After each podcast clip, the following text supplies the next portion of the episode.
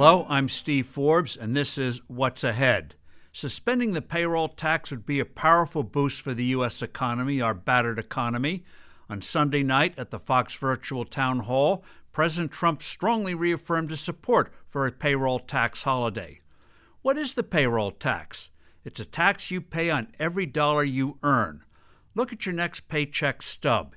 You'll see a box there called FICA. It stands for Federal Insurance Contributions Act, but it comes to 15.3% of everything you earn. Half of it's paid directly by you, half by your employer. So let's say you earn $40,000 a year. Your FICA tax comes to $3,000 roughly. The employer, your employer pays another $3,000. That's $6,000. $50,000, $4,000 for you, about $4,000 for your employer. Suspending the payroll tax would mean you would not pay that tax anymore. You would get virtually on an annual basis a $3,000 raise based on that $40,000 salary. The employer would save $3,000 in labor costs. It's win win all around. It would provide a powerful boost to the economy because it would give working people hundreds of billions of dollars of extra income and reduce labor costs by employers by hundreds of billions of dollars as well. Win win all around. So, why does Speaker Pelosi resist this? I have no idea.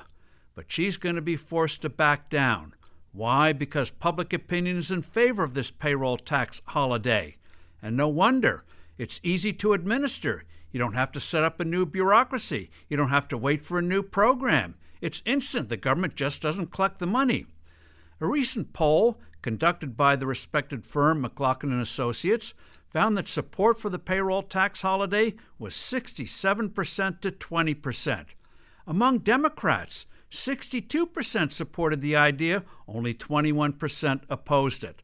That's why Speaker Pelosi is going to have to back down on this, and that's why it's important that President Trump make this an up and down vote. Don't make this payroll tax holiday part of another package, make it a single program.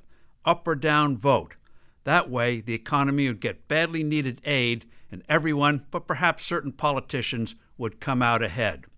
I'm Steve Forbes. Thanks for listening. Looking forward to talking with you soon again.